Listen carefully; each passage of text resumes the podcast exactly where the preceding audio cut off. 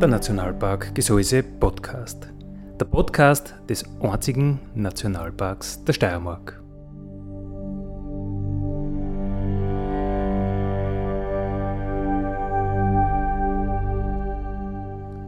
Alle zwei Wochen neu mit Themen aus dem Nationalpark Gesäuse und aus der Nationalparkregion. Dale Julio.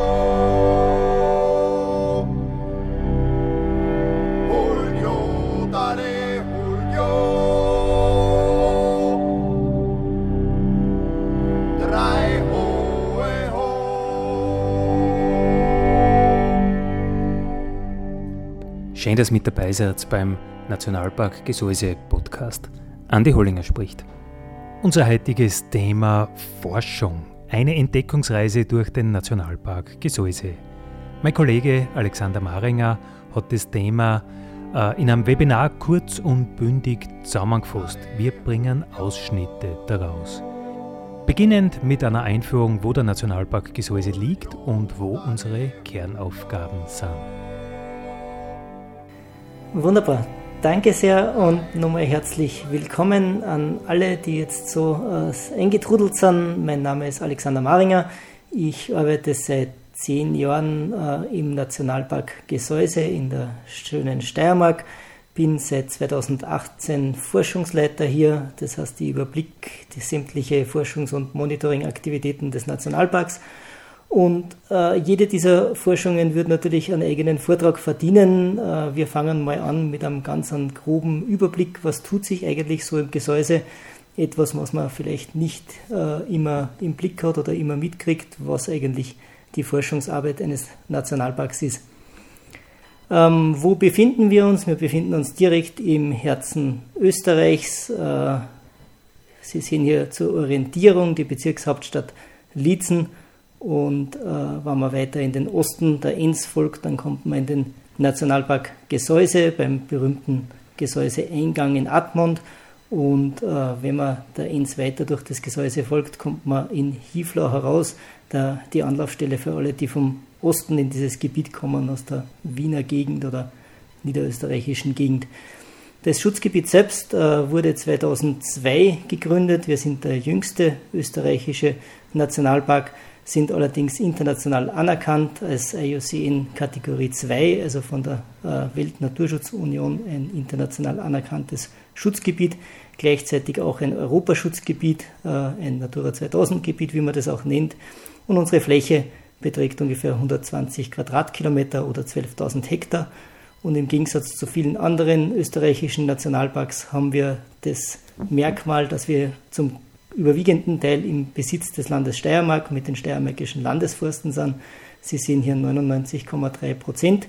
Das hat natürlich auch den großen Vorteil, dass wir als Grundbesitzer nur einen Ansprechpartner haben, wenn es um das Management vom Nationalpark geht. Was das Gesäuse auszeichnet, sind die schroffen Kalkfelsen, äh, Dachsteinkalk und Dolomit. Unser höchster Gipfel, das Hochtor, habe ich schon erwähnt, mit 2369 Metern. Äh, die Nordwände sind steil abfallend ins Tal und der Höhenunterschied beträgt da äh, unglaubliche 1800 Höhenmeter, also sehr schroffe, sehr steile Felsen. Äh, auf der einen Seite, wer es von der anderen Seite vielleicht sogar kennt, ist es durchaus erwanderbar und man kann da auf Normalwegen auch diese Gipfel erklimmen. Im Gebiet schaut so aus, dass ungefähr die Hälfte Waldlebensräume sind, 23 äh, Prozent sind Fels- und Schuttlebensräume, also einfach dieser bröckelige Dolomit, äh, der auch sehr ausgedehnte Schuttrinnen formt. Wir haben natürlich Latschen, damit 13 Prozent angegeben. Wenn man über die Baumgrenze kommt, auch alpine Rasen bzw. ein paar Almen, die im Nationalpark äh, sich befinden. Und eigentlich gar nicht so viel Gewässer. Es ist ein sehr verkastetes Gebiet, nur die Enns als großer Fluss, der den Nationalpark Gesäuse durchbricht und in diesem Gebiet sowie in der gesamten Region der Eisenwurzen äh, extrem wenig Infrastruktur. Was ist eigentlich die Aufgabe eines Nationalparks? Es ist, sind mehrere Ziele, die auch gesetzlich verankert sind. Es gibt ein Nationalparkgesetz, auf dem äh, der Nationalpark beruht. Und hier sind unsere wesentlichen Aufgaben, die charakteristische Tier- und Pflanzenwelt erhalten, Naturlandschaft entwickeln, die Zusammenhänge erforschen. Wir sperren Menschen nicht aus, sondern wir sind erlebbar für den Menschen. Das heißt, man kann das Gebiet frei besuchen und sich darin frei bewegen und die naturnahe Kulturlandschaft soll nach Möglichkeit erhalten werden. Das betrifft vor allem die Almen. Und grob zusammengefasst, was ist die Kernaufgabe des Nationalparks? Den Ablauf natürlicher Entwicklungen auf Dauer sicherzustellen. Mit ein bisschen einem technischen Begriff nennen wir das Prozessschutz. Also natürliche Prozesse dürfen im Nationalpark frei ablaufen und das unterscheidet auch diesen international anerkannten Nationalpark zum Beispiel von anderen Schutzgebieten wie einem Naturpark. Der Naturpark hat grob gesagt auch die Aufgabe, Kulturlandschaft zu erhalten. Da gibt es die Streuobstwiesen, da gibt es nachhaltige Bewirtschaftung. Im Nationalpark dagegen ist es der Prozessschutz, der uns sehr wichtig ist. Äh, alle diese Schutzgebiete haben eben ihre Alleinstellungsmerkmale und man kann jetzt gar nicht äh, das irgendwie äh, renken und sagen, es ist ein Schutzgebiet besser als das andere, sondern die wesentlichen Unterscheidungsmerkmale zwischen Naturpark und Nationalpark, weil es einfach oft verwechselt wird, ist im Nationalpark der Prozessschutz und im Naturpark zum Beispiel die naturnahe Kulturlandschaft. Als kurzer Überblick, was erwartet Sie? Ich möchte ein bisschen auf Zugvögel eingehen, einen bestimmten Zugvogel, der uns im Gebiet beschäftigt, vor allem im Zusammenhang mit Besuchermanagement. Wir werden die Artenvielfalt am Wasser näher betrachten. Wir werden uns anschauen, wie die dynamischen Wälder, diese äh, ständig im Umbruch stehenden Wälder äh, auch mit modernen Methoden gut erfasst werden können. Diese ausgedünnten Schuttrinnen, die ich eingangs erwähnt habe, äh, werden wir näher betrachten. Wir werden auf Tiere, auf Insekten eingehen, die schon seit der Eiszeit im Gesäuse verweilen und die zunehmend unter Druck geraten, wann das ganze Gebiet wärmer wird. Und ein kurzer Ausblick natürlich auch, was bringt uns Forschung und Monitoring für die Zukunft. Der berühmteste Zugvogel des Gesäuses, der Flussuferläufer, eine Art, die im Süden überwintert und nur in den Sommermonaten rund 10.000 Kilometer von Südafrika herauffliegt, um im Gesäuse an der Enns die Jungen großzuziehen. Der Vogel ist ungefähr 20 cm groß, ein äh, Schnepfenvogel, nur 50 Gramm schwer, ernährt sich von allem, was er auf den Schotterbänken der Enns findet, also Käfer, Spinnen und andere Gliederfüßer, äh, die er gerne frisst. Eine Art, die weltweit gesehen relativ häufig verbreitet ist. Äh, von Spanien bis nach Japan rüber gibt es Flussuferläufer, aber überall dort, wo die Flüsse stark verbaut sind, haben sie diese Vögel nicht halten können und deswegen sind die Schotterbänke sehr wichtig, die sie im Gesäuse noch vorfinden. Und dieser Sommergast ist auch sehr sensibel, äh, deswegen beschäftigt er uns hier im Nationalpark. Ein bisschen eine Brutbiologie des Flussuferläufers, also die Ankunft ist meistens Mitte April, manchmal schon Anfangs April, das kommt ein bisschen auf die Wetterlage drauf an, die Sie bei dem weiten beschwerlichen Zug vorfinden. Äh, Anfang Mai finden sich zwei Flussuferläufer zusammen und gründen ein Revier. Ungefähr am 10. Mai findet die Eiablage statt. Die Eier werden in Folge bebrütet, bis dann zu Beginn des Junis die Jungvögel schlüpfen. Die werden dann eigentlich nur mehr bis 30. August, bis Ende August geführt, äh, sind dann von den Altvögeln kaum mehr zu unterscheiden, weil sie sehr schnell wachsen. Und äh, dann machen sich diese Vögel auch schon wieder auf in den Süden. Warum ist es für uns wichtig? Weil wir auch sehr viele Besucher im Gebiet begrüßen dürfen, vor allem Wassersportler, die ja äh, dann, wann das Klima wärmer wird, äh, natürlich auf Booten an der Enns unterwegs sind. Und das kann dieser Flussuferläufer gar nicht wissen, weil er ja äh, bereits im Mai sein Revier gründet und mit der Eiablage begonnen hat. Das heißt, äh, es ist dementsprechend sensibel und wir müssen in unserem Management darauf eingehen, haben das näher erforscht, äh, was beschäftigt den Flussuferläufer, von welchen Faktoren ist es abhängig, ob er erfolgreich brüten kann oder nicht.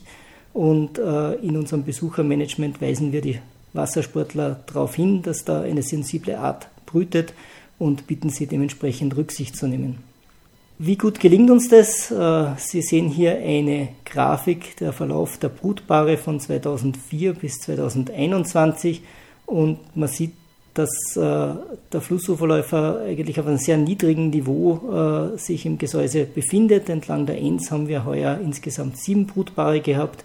Es waren auch schon mal zwei, es sind meistens vier bis sechs. Das Jahr 2020 sticht da ein bisschen heraus mit, mit zehn Brutpaaren.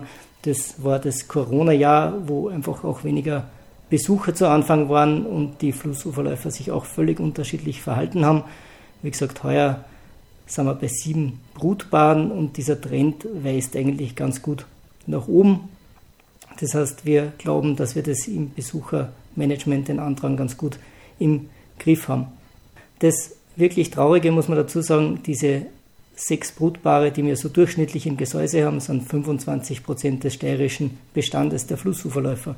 Das heißt, eine durchaus äh, kritische Art, wo wir froh sind, dass wir im Gesäuse nur so ein großes Vorkommen haben und das auch schützen dürfen.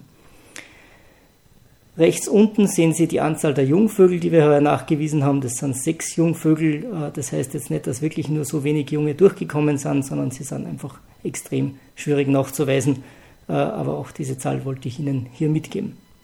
Wenn wir weiter bei den aquatischen Lebensräumen bleiben, dann ist es vor allem die Quellforschung, die seit äh, mehr als zehn Jahren im Gesäuse hervorsticht. Es sind internationale Experten, die sie die vielen Quellen anschauen, die wir hier im Gebiet haben. Über 650 Quellen sind bisher untersucht worden. Es sind 1050 verschiedene Arten erfasst worden mit Zehntausenden Individuen, die hier angeschaut werden und die bestimmt werden. Und die neuesten Ergebnisse, die jetzt gerade gedruckt werden in den Mitteilungen des Naturwissenschaftlichen Vereins Steiermark, äh, sind 225 Erstnachweise aquatischer Organismen. Das heißt, alles an Insekten, die äh, in den Quelllebensräumen äh, schlüpfen, äh, Milben und andere Gliedertiere sind da dazugezählt. Und es gibt tatsächlich 225 Erstnachweise, die bisher noch nicht bekannt waren, teilweise für ganz Österreich. Und Sie sehen auch die weitere Zahl, 18 neue Arten sind für die Wissenschaft aus dem Gesäuse beschrieben worden. Ähm, das ist oft einmal schwierig, weil man Spezialist sein muss, um diese Arten auch wirklich erkennen zu können. Das wird insgesamt in der Wissenschaft immer schwieriger, weil die Experten einfach fehlen. Die Experten gehen in Pension. Es gibt wenig Leute, die sich nur so intensiv damit beschäftigen, dass sie diese Arten auch wirklich bestimmen können. Aber eine Art, äh, die hier auch abgebildet ist, ist Leuctra astride, also Astrids Steinfliege zu Deutsch. Eine Art, die nur aus drei Quellen im Gesäuse bekannt ist und die hier erst beschrieben worden ist. Es gibt also Neuentdeckungen nicht nur im Amazonasgebiet, sondern es gibt sie auch hier bei uns im Gesäuse. Ein äh, See im Nationalpark beschäftigt uns auch besonders. Es ist der einzige große See, wir, den wir im Nationalpark haben, weil im Karstgebiet das Wasser sehr schnell verschwindet. Äh, Sie haben vorher gehört, 650 Quellen, das heißt, es kommt auch bald wieder an die Oberfläche, aber im Wesentlichen verschwindet das Wasser sehr schnell im Fels. Und hier auf der Sulzker Alm haben wir äh, den interessanten Fall, dass hier wahrscheinlich eine Doline verstopft ist und äh, sich hier ein größerer See gebildet hat, der sogenannte äh, Sulzker See. Natürlich ein Paradies für Amphibien, für die Erdkröte, für den Grasfrosch und für den Bergmolch, der sie in diesem Gewässer äh, gut vermehren kann. Äh, die kommen mit ganz kleinen stehenden Gewässern zurecht. Desto größer der See ist natürlich, desto besser äh, finden sie die Bedingungen. Mit der Einschränkung, dass äh, dieser See bereits in den 60er Jahren mit Fischen besetzt worden ist, namentlich mit Elritzen und zum Beispiel mit Regenbogenforellen oder auch mit Saiblingen. Man wollte den See einfach wirtschaftlich nutzen und hat ihn unbedachterweise mit Raubfischen besetzt die Elritzen äh, sind äh, dafür gedacht, dass sie Futter für die Forellen darstellen. Das hat nur bedingt funktioniert. Die Forellen vermehren sich in diesem See nicht, weil ihnen die äh, Laichgründe fehlen. Was sie allerdings sehr gern zusammenschnabulieren, das sind die Amphibien. Und äh, stückweise ist von den Grasfröschen, Kröten und Molchen wenig übergeblieben, aber die Elritzen haben sich zu Zehntausenden, wenn nicht Millionen äh, vermehrt. Jetzt ist 2002 äh, das Gebiet Nationalpark geworden und wir haben uns darüber Gedanken gemacht, was kann man tun, um diesen See in seinen ursprünglichen Zustand äh, zurückzuführen. Und wir haben gewagt, vor einigen Jahren diesen See äh, vollständig abzulassen. Es hat die Feuerwehr äh, Hiefler uns sehr tatkräftig mit Pumpen geholfen, diesen See auch äh, so gut es ging wasserfrei zu machen. Das ganze Projekt wurde wissenschaftlich begleitet vom Dr. Robert Schabetsberger der Universität Salzburg, ähm, der da sehr profund darüber berichten kann, dass dieses Problem im gesamten Alpenraum existiert. Überall sind Fische mehr oder weniger äh, aus wirtschaftlichen Gründen besetzt worden. Äh, in diesen Alpenseen kriegt man die Fische jetzt nicht mehr so leicht los. Wir hätten uns erwartet, äh, die Elritzen vollständig zu entfernen. Bei den Forellen und Saiblingen war das kein Problem, die waren schon davor weg. 14 Tage danach ist dieser See wieder vollständig mit Wasser gefüllt. Also das ist auch ökologisch schaut es zwar schlimm aus, ist aber kein größerer Eingriff, weil sich das Wasser sehr schnell sammelt. Ähm, Amphibien, Reptilien waren zu dieser Zeit eh nicht da und auch Kleinstorganismen haben Dauerstadien, wo sie in dem See sehr gut äh, auch ohne Wasser kurzzeitig überleben können. Also der See ist jetzt wieder voller Wasser. Ähm, das ist eine Situation im Frühjahr, deswegen schaut es noch nicht ganz so grün aus wie im vorigen Bild. Und wir finden hier wieder zu wirklich Millionen Amphibienlarven, also die berühmten Kalkwappen, äh, von Fröschen und Kröten. Wir haben Unmengen an Molchen sofort wieder nachgewiesen, aber leider ist es uns nicht gelungen, die Elritzen vollständig zu entfernen. Das sind sehr äh, robuste Fische, die ähm, sauerstofftolerant sind, also die brauchen kaum, kaum äh, Luft, um äh, zu überleben. Äh, sie, auch das Durchführen des Sees äh, macht ihnen wenig aus, sie verstecken sich im Schlamm und leider beginnen diese Elritzen sich jetzt wieder zu vermehren. Ähm, was das mit dem See ökologisch macht, werden wir jetzt auch mit einer Begleitforschung natürlich abdecken. Ähm, wir haben da sehr interessante Ergebnisse gesichert und wir können dann wahrscheinlich zeigen, äh, wie auch die Amphibienpopulation da wieder zurückgeht bei diesem äh, See, wann die Fische als starke, potente Räuber diesen Laich wieder äh, verputzen. Es gibt aber auch ein paar interessante Nebenergebnisse noch in diesem Projekt. Das ist zum Beispiel die Untersuchung von Baumstämmen, die wir hier im See gefunden haben. Äh, mit Dendrochronologie, also den Vergleich von Jahresringen, kann man das sehr exakt zuordnen.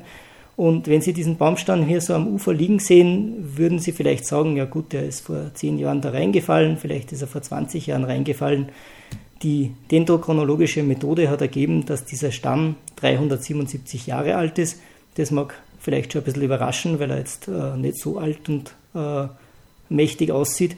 Das ist allerdings äh, auf dieser Höhenlage mit 1500, 1600 Metern äh, wachsen die Bäume schon sehr langsam und die Stämme sind nicht so dick. Aber was uns wirklich überrascht hat, ist das, dass dieser Stamm seit 590 nach Christus bereits im See liegt, also 1400 Jahre alt ist. Ähm, etwas, was man einfach rein vom optischen Hinschauen so nicht erwarten würde. Das zeigt uns die Forschung mit einem ganz tollen Projekt, das die Universität Salzburg hier äh, gestartet hat. Jetzt sind wir schon beim Baumstamm gewesen, dann möchte ich einen Blick in die Forschung im Wald werfen. Hier sind es vor allem unsere dynamischen Lebensräume, die uns ein bisschen Probleme machen, klassische Waldinventur anzuwenden. Eine Methode, die sich äh, äh modern anbietet, ist das Laserscanning. Man kann einen digitalen Zwilling von diesem Wald erstellen und in diese Datenpunkte sehr detailliert reinschauen. Ähm, das ist eine spannende Methode, die sich erst in den letzten Jahren äh, so weit etabliert hat, dass wir sie auch im Feld äh, gut und äh, zu vernünftigen Kosten einsetzen können.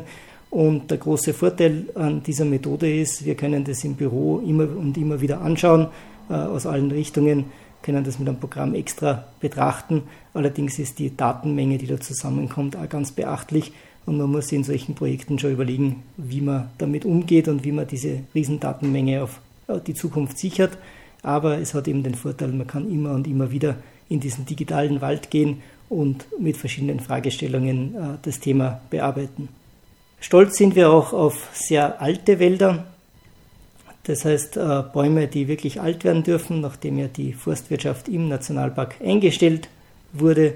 Äh, nachdem es aber auch so ist, dass im Gebiet manche Bereiche sehr unzugänglich sind und äh, schon länger als nur diese 20 Jahre, die der Nationalpark jetzt alt wird, keine Forstwirtschaft passiert ist. Das heißt, alte Einzelbäume, die dann wirklich Raritäten der Fauna beherbergen, wie zum Beispiel diese Schildjagdkäfer, zwei Urwaldreliktarten, die sich hier sogar eng zusammengefunden haben. Das sind Mulmhöhlenbewohner, die in alten Bäumen leben. Wenn es diese alten Bäume nicht gibt, die so morsch und mulmig werden können, dann äh, gibt es auch diesen Käfer nicht. Aber bei der Vorbereitung dieses äh, Vortrags bin ich auf ein anderes Thema gestoßen. Ich glaube, Totholz ist für jeden äh, Naturbegeisterten mittlerweile ein Thema. Der Totholzanteil in Österreichs Wäldern erhöht sich stetig aufgrund der Bewirtschaftungen, die äh, umgestellt worden sind. Diese Waldhygiene, die man früher betrieben hat, ist nicht mehr ganz so ausgeprägt. In Schutzgebieten sowieso nicht. Da nimmt der Totholzanteil stark zu. Aber auf was wir bisher vergessen haben, das sind unsere Kadaver. Es wird eigentlich alles aus dem Wald entfernt, äh, was irgendwie äh, als ungustiös empfunden wird. Auch dementsprechende Vorschriften der Europäischen Union haben gerade nicht dazu beigetragen, dass man äh, Fallwild jetzt zum Beispiel im Wald behalten kann. Im Nationalpark Gesäuse zeigen wir das mit einer eigenen Kadaverstation. Das hier ist ein Reh, das ähm, dem Verwesungsprozess hier preisgegeben wird. Ähm, ein interessanter Prozess, den man sonst äh, sehr wenig mitbekommt und wo aber ökologisch sehr viel in der Natur davon abhängt. Ähm, in dem Fall, damit nicht der Fuchs und ein Marder diesen Kadaver irgendwo im Wald verteilen, ist er gesichert mit so einem Drahtkäfig, den man da links sieht. Äh, aber auf diese Art und Weise kann man als Besucher auch zusehen, was mit diesem Reh passiert im Laufe von einigen Tagen, teilweise sogar im Sommer, das geht sehr schnell, äh, dass diese äh, Kadaver zerlegt werden von Insekten. Und äh, das hat ökologisch eine sehr große Bedeutung, weil sehr viele Tiere im Wald von diesen Kadavern abhängig sind. Es bildet sich auch ein Fettsee, der dann noch im Boden wirkt und hier für Organismen von Bedeutung ist. Und wenn Sie an die ungeliebte Kleidermotte denken, eigentlich ist das eine Art, die nichts anderes macht, als das Fell äh, aufzuarbeiten und das Fell von diesem Reh, die einzelnen Haare aufzufressen. Ein Thema, das genauso wie Totholz äh, sehr äh, unbeliebt war und wo man sich eigentlich gar nicht damit beschäftigen wollte, ähm, aber das beschäftigt uns im Nationalpark jetzt zunehmend und auch dieser Sterbeprozess gehört einfach zu einem intakten Naturkreislauf dazu, auch wenn der eine oder andere das vielleicht ekelig findet. Ja, von den äh, Kadavern zu den lebenden Säugetieren. Ich betreibe im Nationalpark ein Fotofallenprojekt, äh, wo wir wissenschaftlich untersuchen, äh, welche Tiere, welche größeren, äh, vor allem Säugetiere, sich im Nationalpark tummeln. Ähm, man muss ein bisschen Erfahrung sammeln mit den Fotofallen, weil wie Sie hier sehen, geht es eher um die Bestimmung eines Tierhinterns. Auf der linken Seite ein Hase, auf der rechten Seite ein Rotwild. Ähm, gemacht wird es mit solchen Fotofallen. Warum haben wir sie aufgestellt? Vor allem wegen unserem Luchs. Wir hatten das Glück, dass der Luchs den Nationalpark Gesäuse besucht hat. Der hat in den nördlichen Kalkalpen ausreichend Lebensraum, ausreichend Nahrung. Und wie Sie vielleicht wissen, im benachbarten Nationalpark Kalkalpen äh, wurden Luchse wieder angesiedelt. Es sind insgesamt sechs Luchse derzeit im Gebiet aktiv. Und äh, wir haben dann und wann das Glück, dass diese Luchse äh, aus dem Norden auch bis zu uns ins Gesäuse kommen. Ähm, also man kann auch durchaus verfolgen, was im Wald so vor sich geht mit Fotofallen oder auch, wie wir es jetzt neuerdings machen, mit Akustiklockern, also mit äh, der Aufnahme von Geräuschen. Das funktioniert dann vor allem sehr gut bei Vögeln. Der angesprochene Luchs ist 2015 das erste Mal im Zentrum des Nationalparks Gesäuse in Statterboden nachgewiesen worden. Es gab in Folge äh, einige weitere Beobachtungen, sogar eine Sichtung äh, eines zweiten Luchses von Luzi. Allerdings ist es in den letzten Jahren, muss ich zugeben, sehr still um den Luchs geworden. Es liegt eben daran, dass sie insgesamt nur sechs Luchse aufhalten im Gebiet. Der Nachwuchs äh, lässt auf sich warten es sind drei Katzen und drei Kuder, die zunehmend alt werden und auch in ihrer Reproduktionsfähigkeit wahrscheinlich schon ein bisschen eingeschränkt sind. Zumindest nimmt man das vom Kuder an, der eigentlich für den Nachwuchs bei den Katzen sorgen sollte.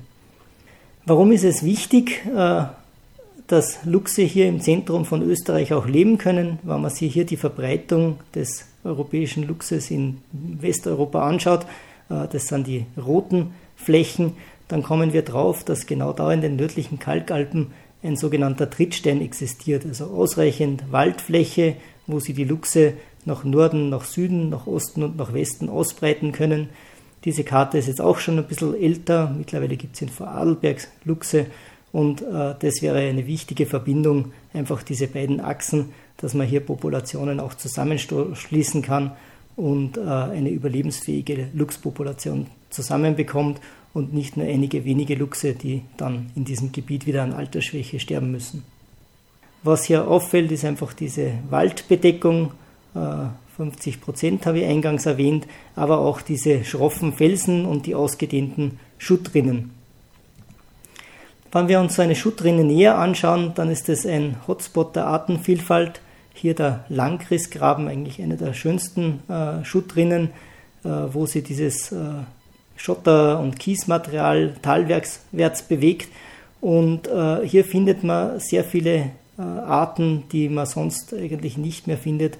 750 Schmetterlingsarten sind aus nur einer einzigen, zum Beispiel Lawinenrinne, hier äh, nachgewiesen worden im Gesäuse.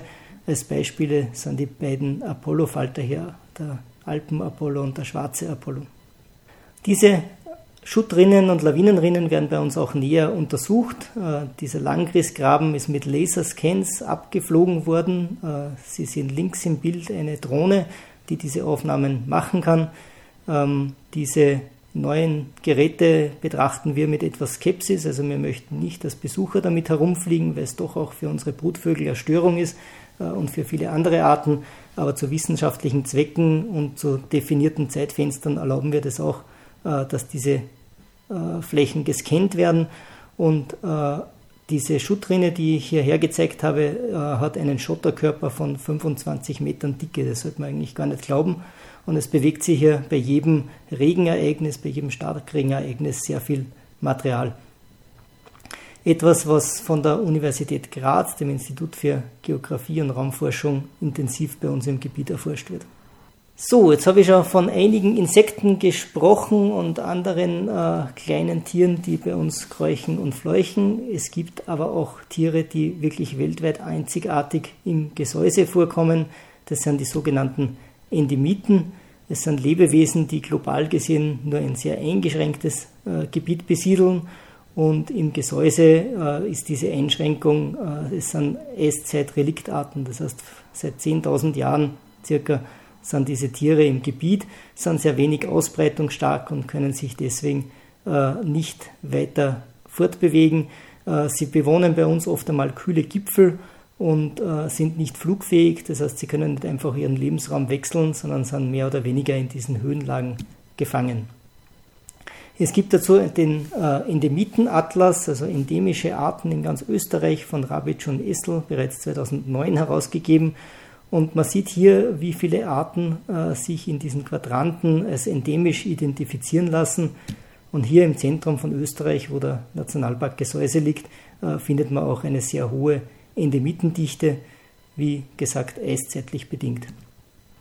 Und diese unbekannte Artenvielfalt, um hier ein paar Fotos zu zeigen, sind zum Beispiel Pseudoskorpione, die Tasterläufer, Doppelschwänze und auch verschiedene Käfergruppen, äh, unter denen sich Endemiten befinden. Untersucht äh, wird das Ganze vom Ökoteam Graz. Hier finden sich die Spezialisten die auch teilweise von Experten aus dem Ausland unterstützt werden. Und wir haben uns vorgenommen, diese endemischen Artengruppen äh, nach und nach zu bearbeiten. Gestartet hat das Projekt bereits 2015. Äh, es wird 2022 und darüber hinaus wahrscheinlich noch dauern, bis wir alle diese Artengruppen durchgeschaut haben. Ähm, bei manchen ist mehr bekannt, bei manchen ist weniger bekannt. Manche finden sich in Höhlen, wie man hier auf diesem Bild sieht, äh, ganz versteckt, äh, leben in der Dunkelheit und müssen es erst einmal gefunden werden, um sie dann auch wirklich bestimmen zu können und zuzuordnen zu können. Aber ein Schatz, der im Verborgenen ähm, schlummert. Und wie ich gesagt habe, es werden neue Arten und spezielle Arten nicht nur im Amazonas entdeckt, sondern auch hier im Gesäuse. Damit Sie ein paar Zahlen dazu bekommen, es sind ungefähr 30 Pflanzenarten, die als endemisch betrachtet werden und über 195 äh, endemische Tierarten, die im Gebiet wohnen. Die sogenannten Pseudoendemiten, die hier aufgeführt werden, sind Arten, äh, von denen man nicht näher weiß, wo sie sonst noch vorkommen. Sie sind zwar bei uns im Gebiet nachgewiesen worden, es besteht aber die Wahrscheinlichkeit, dass sie äh, auch in anderen Gebieten noch vorkommen, aber man hat nicht so genau nachforschen können. Darunter befindet sich zum Beispiel das nördliche Riesenauge, ein ganz hübscher Weberknecht mit einem äh, riesigen betornten Auge, ähm, findet man nicht alle Tage. Oder die zierliche Federnelke, die auch nur in einem sehr kleinen Verbreitungsgebiet zwischen Hochschwaben und Grimming vorkommt, dazwischen im Gesäuse in noch sehr guten Beständen. Es ist die Federnelke, die Sie vielleicht aus dem Garten kennen, aber in dem Fall eine eigene äh, Art, die zierliche Federnelke. Es gibt dazu wieder eine ganze Menge einschlägige Publikationen, also für jede dieser Artengruppen wird dann auch veröffentlicht, äh, welche Arten das sind äh, und wie sie, äh, wo sie genau gefunden worden sind. Und erschreckenderweise weiß man dann über die Ökologie dieser Arten eigentlich relativ wenig, weil sie eben so wenig bekannt sind und so wenig untersucht worden sind bisher. Und nachdem man sie auch schwer fotografieren kann und äh, oft einmal in Alkoholpräparaten lagert, haben wir begonnen, diese Arten zu illustrieren. Das heißt, mit wissenschaftlichen Zeichnungen werden diese Arten jetzt gezeichnet und so hoffentlich für die Nachwelt gut erhalten. Hier sieht man den Lebensraum dieser Endemiten, also hoch in den Gipfeln irgendwo, wo so Schneetälchen äh, sind, wo wirklich äh, noch kühle Bedingungen herrschen, weil sie eben an die eiszeitlichen Bedingungen angepasst sind. Hier zum Beispiel eine äh, Staphylinidenart, ein Kurzflügeldeckenkäfer, äh, der uns noch Rätsel aufgibt. Es kann sein, dass es sich sogar um eine eigene Art handelt, die hier im Gesäuse lebt. Ähm, zumindest, wenn man die Arten vergleicht, kommt man zu diesem Schluss. Genauso auch bei Pflanzen, wo man glauben sollte, die sind alle bekannt und gut untersucht. Auch hier hat man direkt am Gipfel eine Art gefunden, äh, Trava sauteri, die irgendwie nicht zu anderen Arten passen möchte, die man von Nachbargipfeln kennt. Und auch hier stellt sich die Frage, was ist es eigentlich? Ist es eine eigene Art oder äh, weiß man bisher so wenig über diese Art? Also Forschungsfragen, die uns auch für die Zukunft noch erhalten bleiben und die uns beschäftigen werden. Was mir immer wichtig ist äh, zu sagen, ist das, dass wir unsere Daten sehr stark vernetzen. Also es sind keine Einzeluntersuchungen, sondern wir profitieren auch sehr stark davon, dass wir ein Netzwerk an Daten herstellen können. Wenn wir einen so einen Datenpunkt hernehmen, wie zum Beispiel hier ein Foto dieser Schotterbank an der Enns, so setzen wir auf dieser Schotterbank weitere Untersuchungen auf, wie zum Beispiel Vegetationsaufnahmen und stellen die wieder in den Kontext mit Dauerbeobachtungsflächen waldfreier Standorte.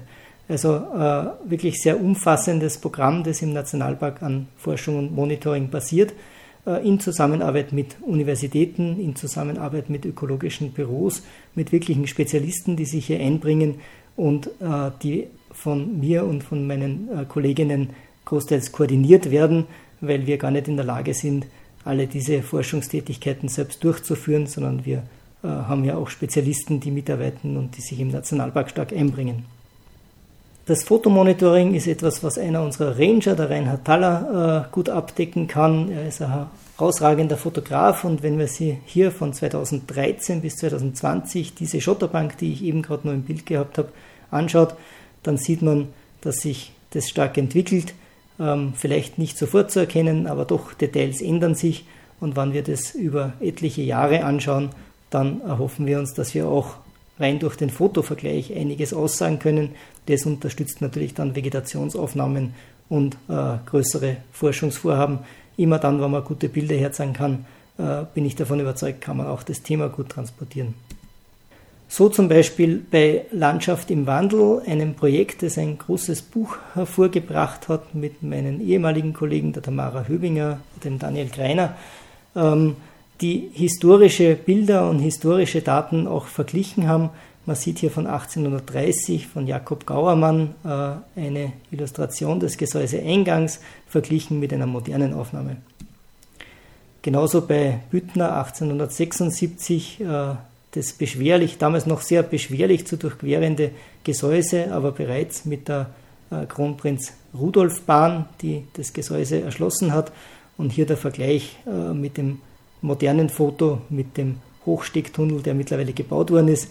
Auch der Eisenbahntunnel ist ausgebaut worden. Und die Enns ist in diesem Bereich eine Restwasserstrecke, weil das Kraftwerk Gstatter Boden dort gebaut worden ist, liegt allerdings nicht im Nationalpark. Das war ein ganz ein kurzer Abriss über äh, die vielfältigen Tätigkeiten im Gesäuse.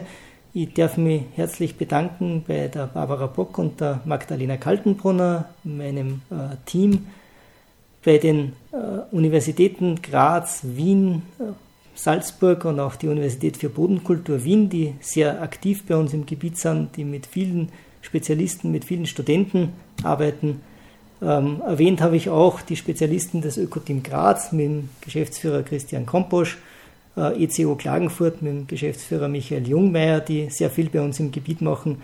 Ähm, wir haben das auch alles in einer großen Datenbank, alle Arbeiten, die passieren und können ziemlich genau sagen, dass über 100 Spezialisten bei uns bisher gearbeitet haben und eine, großes, eine große Stütze sind natürlich auch unsere Nationalpark Ranger, die uns sehr viele Beobachtungen äh, liefern und äh, auch Hinweise, wo wir mit der Forschung ansetzen können, weil das Auffinden von Urwaldreliktaten, von kleinen Käfern, die irgendwo wohnen, ist äh, oft einmal gar nicht möglich, wenn wir nicht auf Zufallsfunde einmal als ersten Ansatz zurückgreifen können.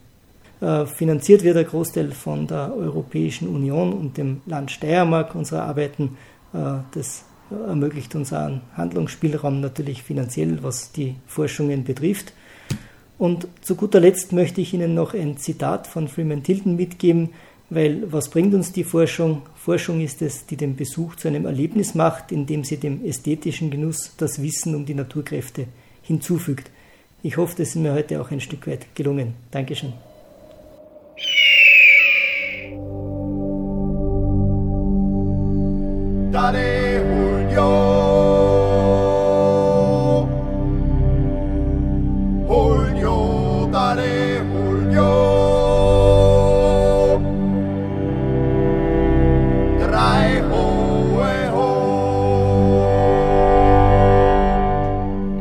Das war das Nationalparkradio für heute.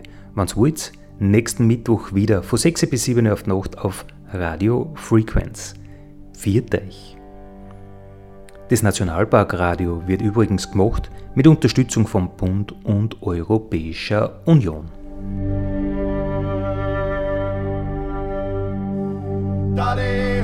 Julio.